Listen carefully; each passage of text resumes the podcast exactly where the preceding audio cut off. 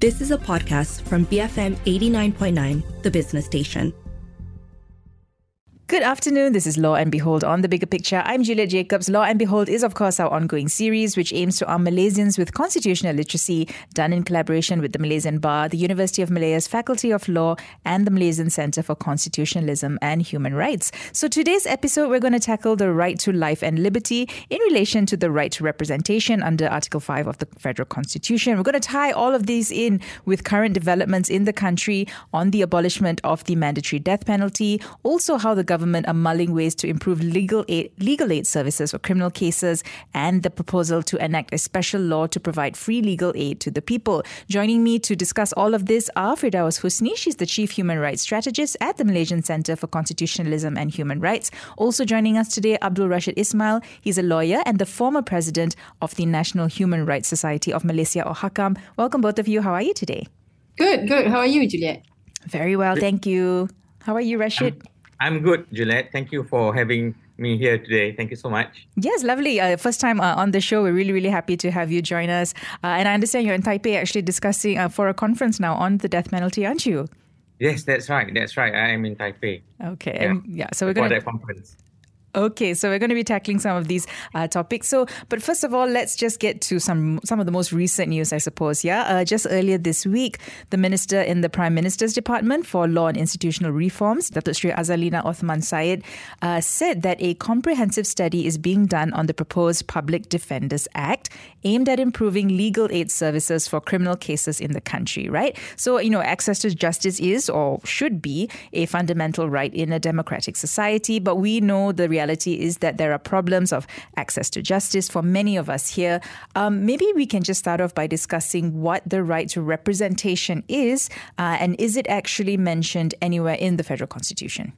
Um, I can start uh, a quick one, and then uh, Rashid can come in. Uh, so if we look in our Federal Constitution, and uh, particularly Part two, uh, specifically on the provisions regarding our fundamental liberties, Article five says that uh, no person shall be deprived of his life or personal liberty, uh, except if the law provides. So um, when you look further in Article five, five point three actually says that if someone is arrested, that someone has to be informed as soon as uh, possible of his ground of arrest, why he was arrested, and that person shall be allowed to consult and be defended by a lawyer of his choice, uh, his or her choice.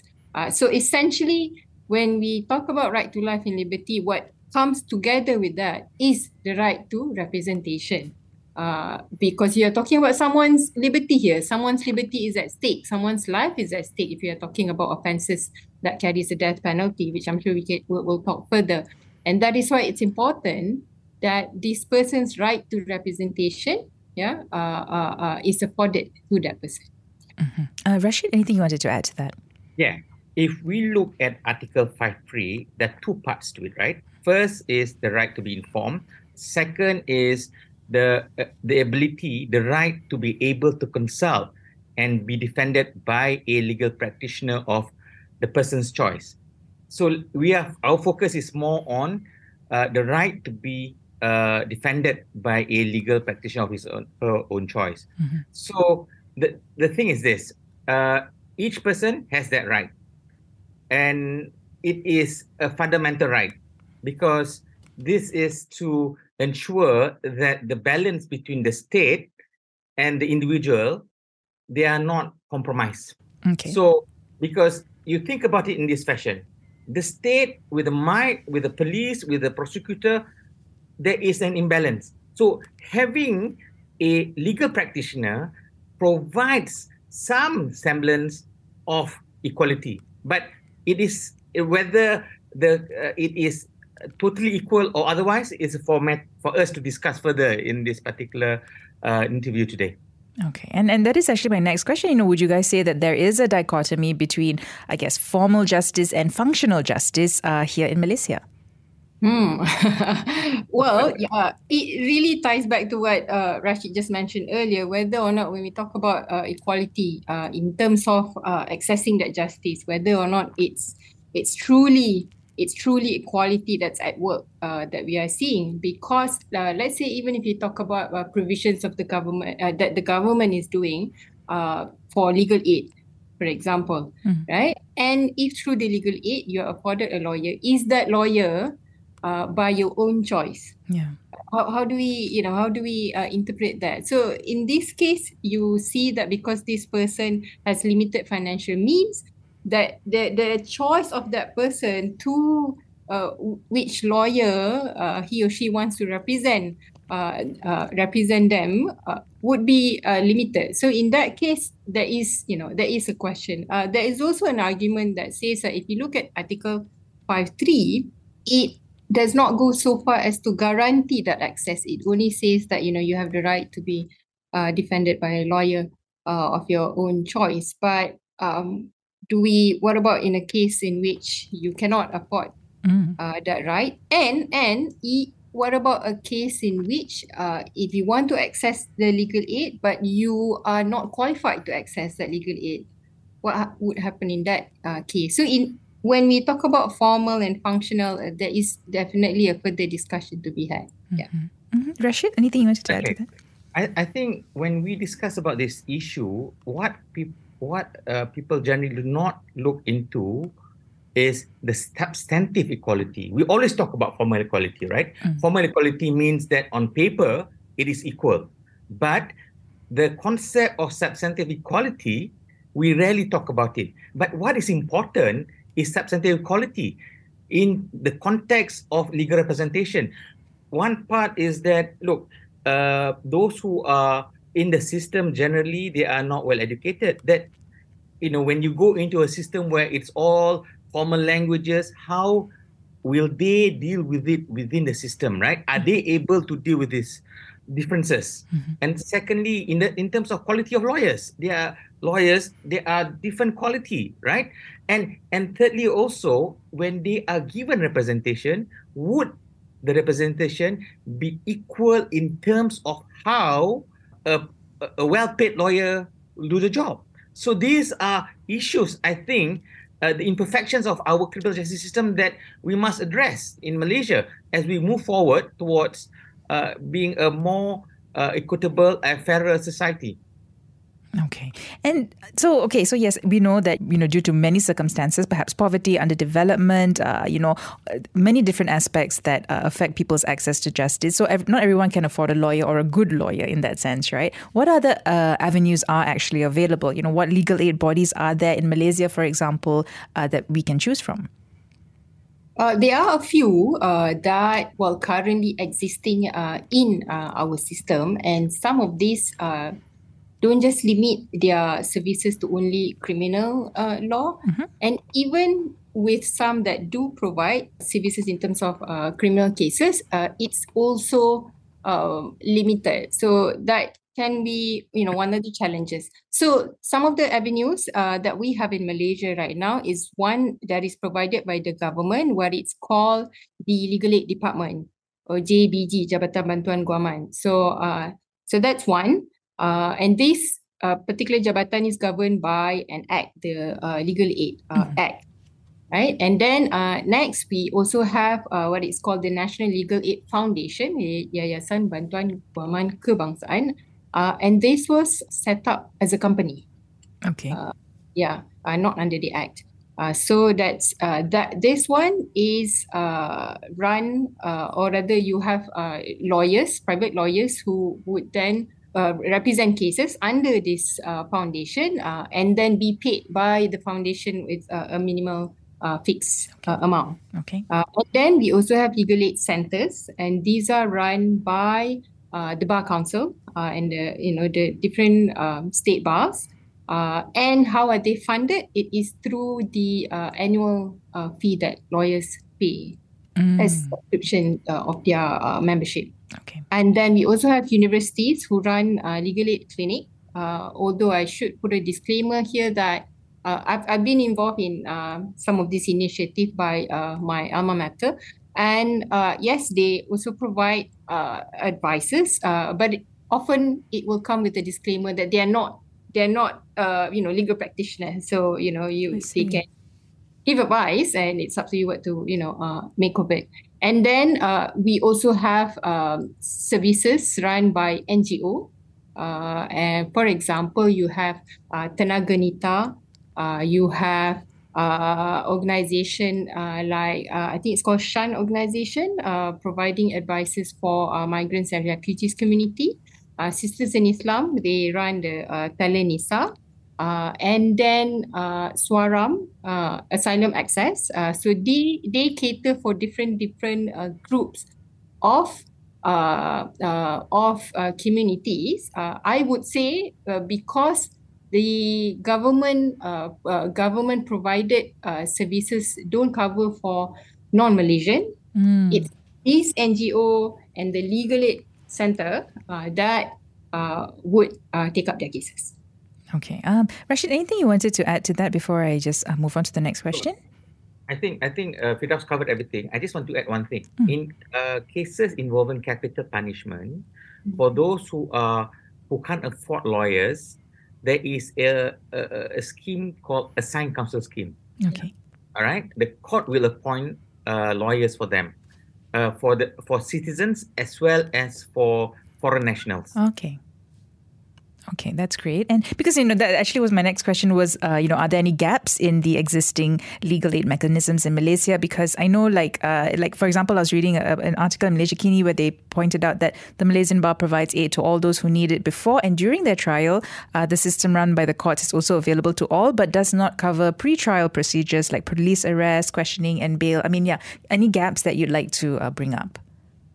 So yes, it is what you uh, what you mentioned earlier. So when it comes to court-appointed counsel scheme for mm-hmm. uh, capital punishment cases, yeah, mm. uh, at the point where a lawyer is appointed, usually the arrest, the the uh, all of the investigation would have been over and done with already. Right, and this is crucial because it's at those period that, you know, you're talking about evidence, you're talking about, you know, uh, uh, you're talking about uh, statements and investigative process, whether it meets the uh, fair trial uh, standard, all of that would be too late already by the time it reaches uh, the trial, right? Uh, the trial stage.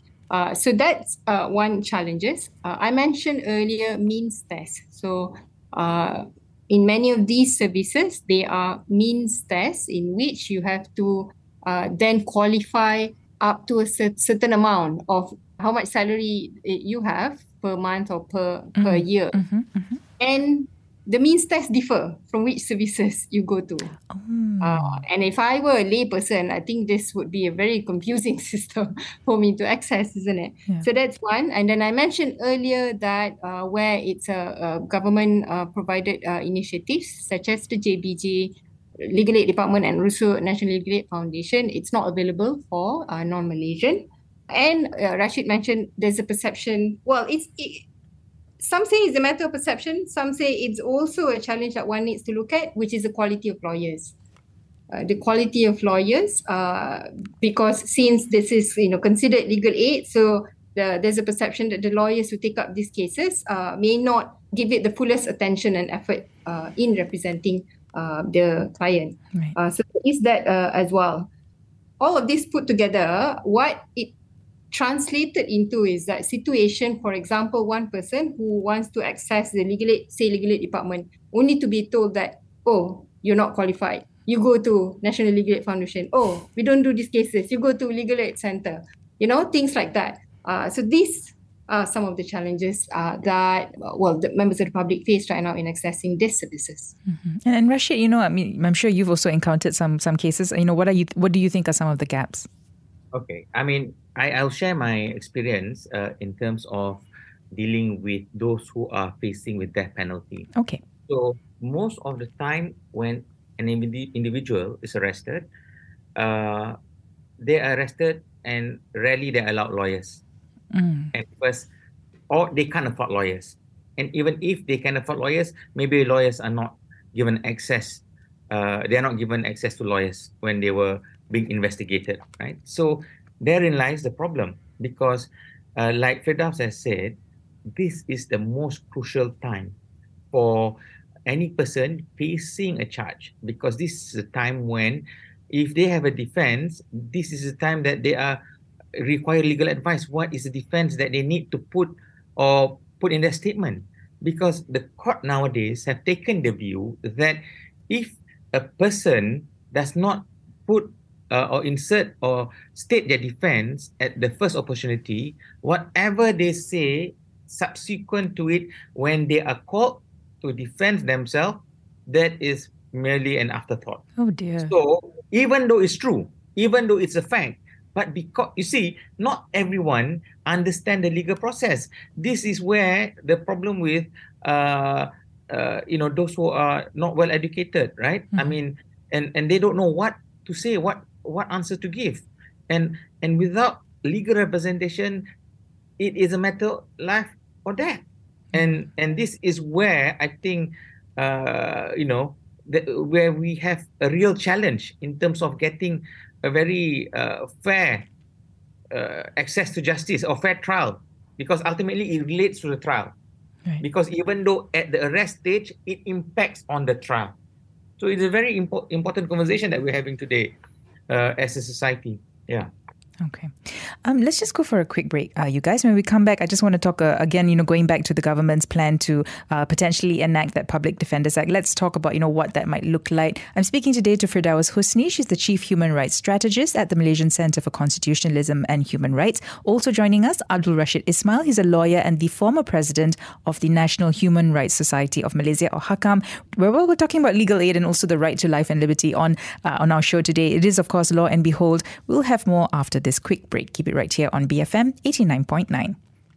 Welcome back. This is Law and Behold on The Bigger Picture. I'm Juliet Jacobs. With me today, Firdaus Husni, the Chief Human Rights Strategist at the Malaysian Centre for Constitutionalism and Human Rights, and Abdul Rashid Ismail, a lawyer and the former president of the National Human Rights Society of Malaysia, or HAKAM. It's another episode of Law and Behold, of course, our ongoing series which, arm, which aims to arm Malaysians with constitutional literacy, done in collaboration with the Malaysian Bar, the University of Malaya's Faculty of Law, and the Malaysian Centre for Constitutionalism and Human Rights. Today, we're talking about the right to life and liberty. We're also talking about legal aid. We will also be talking about the abolishment of the mandatory death penalty a little bit later.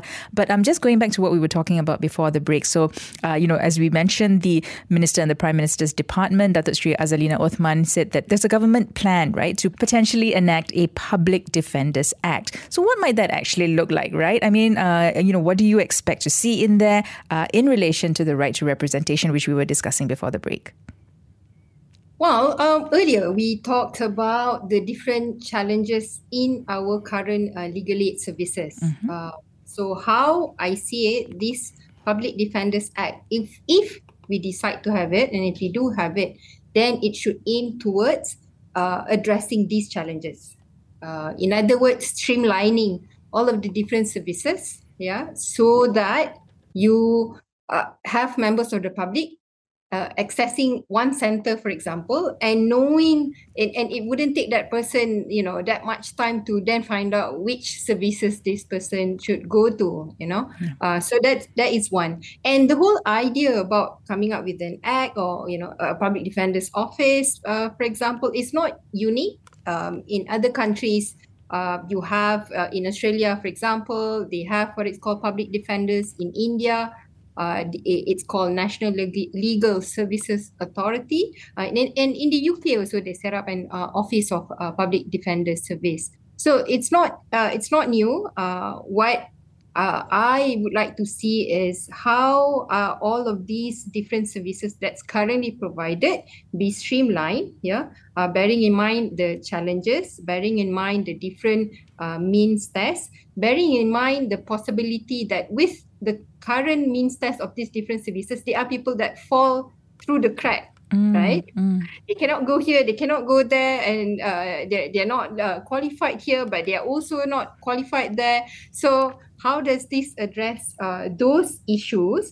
And also how, if we have an act, how would this new act uh, guarantees or contributes towards wider coverage of the legal aid uh, services? Because the thing is, as we see uh, with the current system, uh, if it's provided uh, through the Legal Aid uh, Centre, for example, or through universities or through N G O, these are all very resource limited. Yeah. Uh, yeah? And yep. So coverage is also limited uh, as much as uh, their, their resources uh, allow. So how do this act addresses those challenges? That's what I would like to see. Okay, and uh, and for you, Rashid, you know, I mean, how how what are your thoughts? You know, how are you reacting to this news? Any reservations at all? I, okay, I mean, of course, there there are many issues to be considered in this particular conversation, mm-hmm. but two items which, uh, to me, is important, okay. right? Independence. Number two is the kind of defense that lawyers are permitted to take. So, why I see independence is, is this. Public Defender's Office ultimately will be funded by the government. Right. Okay. And if they are going to defend individuals facing criminal matters, they will ultimately go against the government, technically.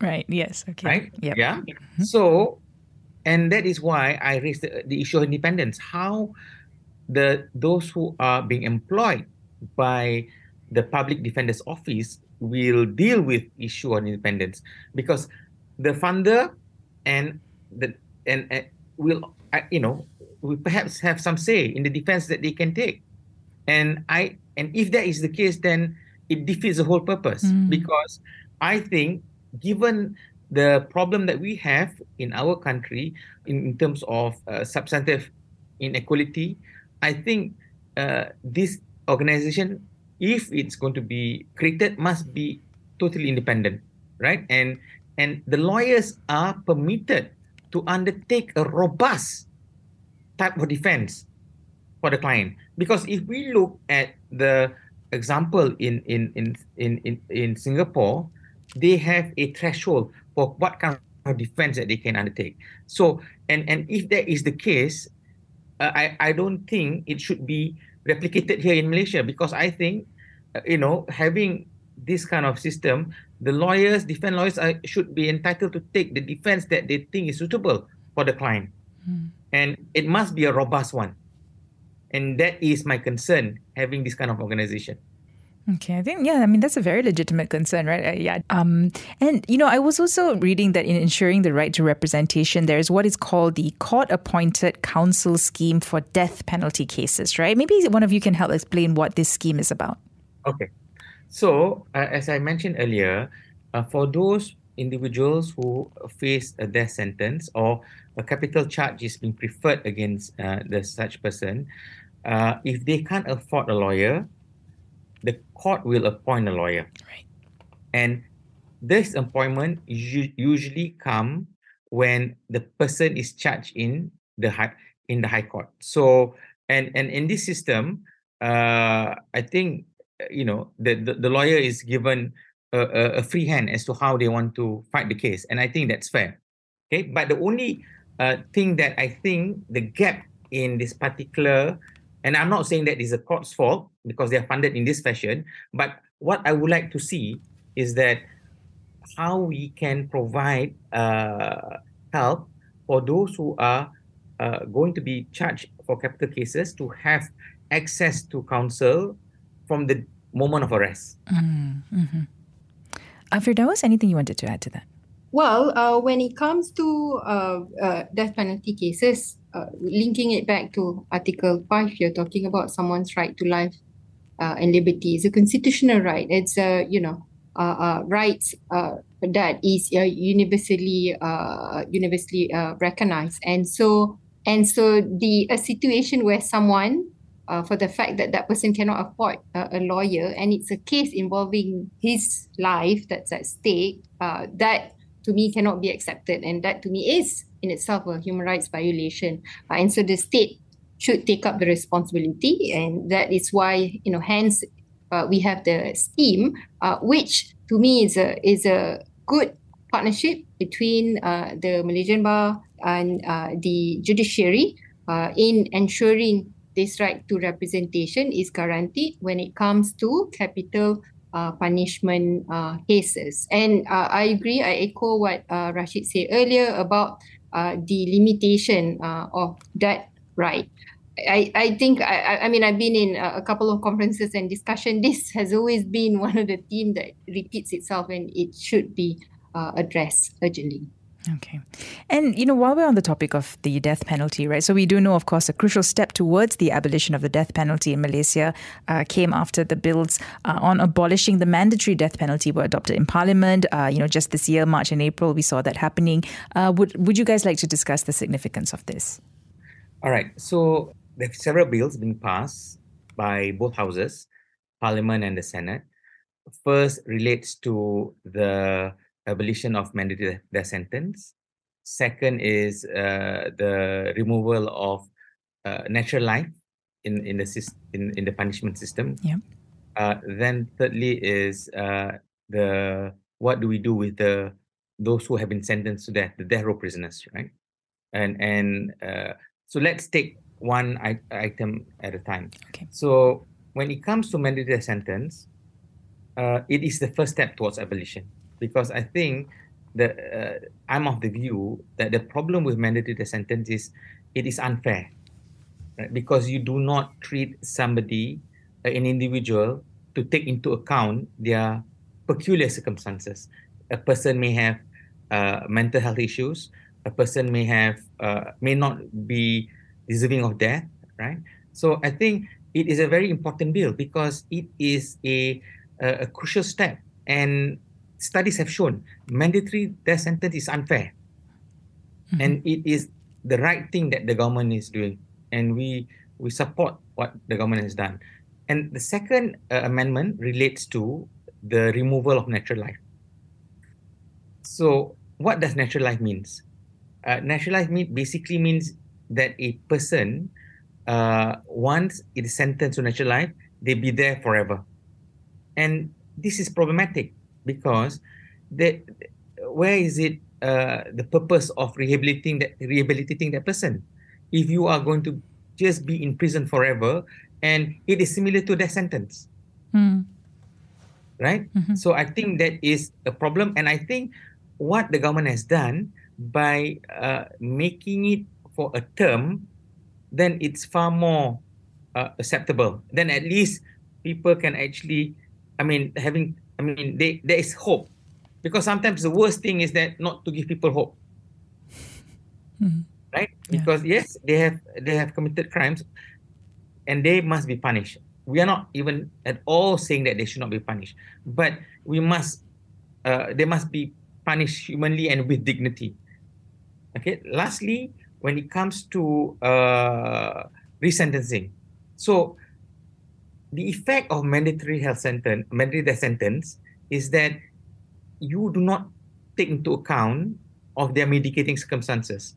So if you do not take into account their mitigating circumstances when they were sentenced, right? This is the opportunity. That is why the government is conferring the jurisdiction to the federal court to hear the mitigating circumstances of these individuals who have been sentenced to death mandatorily. Mm-hmm. Okay. Okay. Firdaus? Uh, yes. So uh, what's in the media, um, I think since last month when it was passed in the parliament, has been mandatory death penalty is, you know, it's, it's now we are we are getting rid of it. Uh, yes. Uh, but what many may not realize is that there are some uh, offences, some uh, offences in which the uh, death penalty uh, punishment is, is done away completely. Mm-hmm. Uh, and it's uh, it's to be uh, commuted into imprisonment for some offences. Uh, so it's not just doing away with mandatory uh, death penalty, but the doing doing away completely of the death penalty punishment for some offences. So that was also in some of the law uh, that was passed. Uh, and uh, yes, I echo what uh, Rashid uh, said earlier about uh, the harshness of mandatory uh, death penalty. I also want to add that when we had mandatory death penalty, it did not afford, it did not afford the opportunity for substantive justice to come into the picture. Okay. See, because you, the, the judiciary basically their hands are tied; they cannot take into account mitigating circumstances. And so, if you were talking about, you know, the true uh, meaning of justice, true equality. Uh, then you know substantive equality. Then you know it's it's really timely that we finally do away with mandatory uh, death penalty. Yeah. Okay. And I just want to ask this because, you know, when I was doing my reading, I, uh, this is some of the things that I came up, uh, I, that came, I came across, you know, uh, on the topic of mandatory death penalty, you know, does it actually run foul of the Federal Constitution, right? Because, um, they, you know, some arguments were saying that Article five one says that the right to life and personal liberty is not absolute and can be taken away. Uh, what are your thoughts on that? I certainly think that this is, from my perspective, uh, I think mandatory death sentence is unconstitutional. Okay, notwithstanding, there is a decision, uh, Lau Ki Hu, uh, which was decided in nineteen eighty-three, as well as uh, an, a more recent case in uh, in twenty twenty, in the case of Letitia Bosman, mm. where a, a majority of the federal court judges decided that a decision to have a mandatory death sentence is for the for Parliament to decide. Yeah. But what I want to highlight during our conversation today is the fact that for the very first time, Federal Court, in, in the case of Letitia Bosman, they have decided that in a, a dissenting judgment that mandatory death sentence is unconstitutional mm. because it is disproportionate and it does not take into account the individual circumstances of the, the, the person. So I prefer uh, the minority decision uh, by Justice Nalini Padmanathan, and I think that is a very enlightened judgment, and it is in accord with uh, the the jurisprudence in other countries, for example, in the Caribbean states, and even in Africa, and everywhere in the world have declared that mandatory death sentence is unconstitutional. So I think, uh, you know, as far as I'm concerned, I. Uh, we were disappointed with the judgment. Uh, I was part. I was one of the lawyers who argued the case, and but uh, now that the government has abolished mandatory death sentence, and it is a recognition by the government that look, mandatory death sentence is unfair, mm. and that is a, a very significant step in terms of recognition. The mandatory death sentence violates Article five one. Okay. Yeah, yeah. Firdaus, any thoughts on that? Uh, yes, so um, as what Rashid said, there are several cases who have tried to challenge uh, the death penalty. Uh, there was one case in uh, eighty-eight, the Che Omar Che Soh, which was a Supreme Court case, uh, also uh, sought to challenge, uh, although the angle that they took was quite interesting. They took an Islamic Islamic law challenge, and, uh, Islamic law angle, in the sense that because Article three says uh, that Islam is a religion of federation, then we have to uh, look at uh, what Islamic law says, oh, and uh, mandatory death penalty is against it's against uh, Islamic law. Anyway, the the court was not with that, you know, uh, with the counsel arguing for that uh, argument. Uh, but what's interesting in that case, I thought uh, at the right at the end of the judgment, uh, the court actually says that when we talk about morality uh, and, and law, and this is a secular country, so you know. Uh, uh, I, that cannot be taken into account, and the court ended it with saying that perhaps that argument should be addressed at other forums or seminars, or, or perhaps the politicians and parliament. And until the law and system is changed, we have no choice but to proceed as we are doing today. And the law is changed. Yes. I thought that was like quite a you know, full circle, and it is also reflective of the the kind of society that we want, the kind of approach that we want whenever we talk about the criminal justice system. You know, um, um, we are always so hell-bent on making it a punitive society, uh, not taking into account that everyone has different, different background, everyone has intersecting uh, uh, situations, uh, and maybe we are talking from a position of privilege. Why don't we, you know, move move it away from uh, uh, punitive to a more rehabilitative uh, approach? If we talk about, say, let's say the drug issues, you know, uh, a couple of years back, we wanted to have death penalty in our system. Part of it was because we want to show that we are, you know, hard uh, when it comes to drug uh, drug crimes. But uh, we also do fail to take into account that many of those who are using drugs, they are patients. These are medical issues. Uh, and we should be looking at it from that angle rather than a criminal or uh, that's, you know, uh, that's at large uh, doing drug offences. Yeah. Yeah. Okay. All right. And can I just add to sure. what Firdaus uh, just said? Of course. I think what is uh, lacking is that the idea that we need to treat even uh, you know uh, those who have been condemned with some dignity, right? And I think that must be moving forward, because the standard of decency has evolved, right? And society is maturing to a stage where we are looking at how we can treat people with more uh, humanely. And I think what I, I totally agree with uh, what Firdaus is saying, because ultimately we need to have a total rethink. It's not just the penal system, but also the way that how the prison is run. And there are a lot of good people in the prison department that want change. And I think I think the government should, you know, should take a very proactive step to assist uh, the prison department to to be able to reform. Uh, you know, they talk about it in two thousand eighteen, but until now, nothing much has been done. And I think we need to uh, urgently look into that. Okay. But, you know, I mean, this has been one positive step, right? Uh, we, we can definitely agree on that. And, you know, just to sort of conclude, I guess, guys, you know, what, with these new changes in the law, uh, for those individuals who are currently on death row, uh, what will happen to them? Okay. So what will happen is that uh, they have to submit an application, and the uh, federal court would then uh, uh, decide on uh, their fate as to life or death, right? So this this is what they call the resentencing uh, process. Okay. So to be resentenced, because they were deprived, they were constitutionally deprived of the right to mitigating, and now they are given the right to mitigate uh, to mitigate their uh, individual circumstances. And I think the, we have around eight hundred forty death row prisoners. Hmm. So the federal court is going to be very busy next few years dealing with this kind of application. But the question that I have is that what is the kind of support that the government is going to give to those who are going to be resentenced? Because we need mental health experts, we need social worker to investigate their uh, circumstances.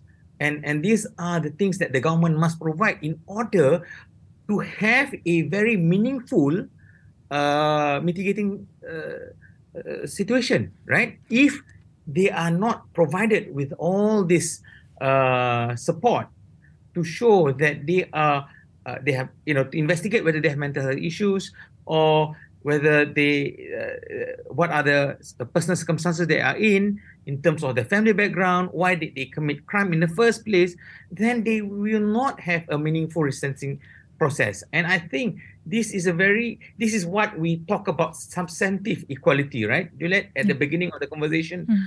that we had just now. So I think it, to expect these individuals to come out with all this uh, report, it is almost like, well, some of them, they, they can't afford any legal fees. And some of them don't even have family members who still talk to them, right? Yeah. So are we still going to see inequality in treatment, treatment in terms of how they are being resentenced? And, and this is what, you know, we have to watch this again next time. Yeah, yeah, definitely. Uh, Firdaus? All right, yeah. So uh, to add to what uh, Rashid just mentioned, yes, we have eight hundred forty uh, at the last count uh, of uh, individuals who uh, are on death row, who have basically uh, who have gone through all of the appeal process and, you know, are now on death row. Uh, we have uh, four hundred over individuals uh, on death row uh, whose appeal process are not yet disposed Mm. off. So they're still undergoing that. So right now, the focus is on that eight hundred forty uh, persons. Uh, and so as we talk about right to representation at the uh, uh, earlier part of this conversation, we should also look into the quality of that representation. Uh, and uh, that is uh, one of the things that Rashid and I were uh, working on, and how do we ensure Uh, an effective defense representation, especially when we talk about uh, capital punishment uh, cases. That is one. Uh, and then second, I, I think uh, uh, one other question that uh, lawyers, legal practitioners are also eagerly waiting is, when it comes to mitigating or resentencing, the resentencing process itself, what are the guidelines? What are the criteria? What should be presented? What should not be presented? What would count as uh, an acceptable uh, argument that the court would take into account in deciding what this, the new sentences would be. That is not in the new law, and uh, I think all of us are currently waiting for that uh, uh, to further ensure effective defense representation.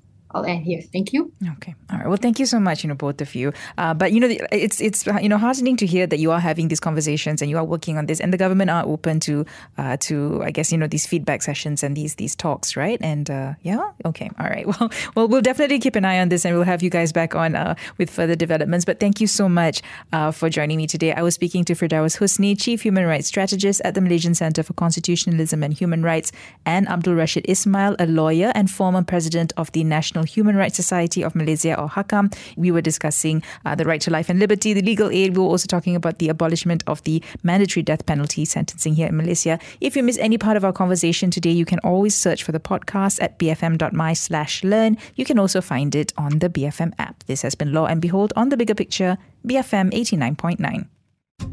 You have been listening to a podcast from B F M eighty-nine point nine, the business station. For more stories of the same kind, download the B F M app.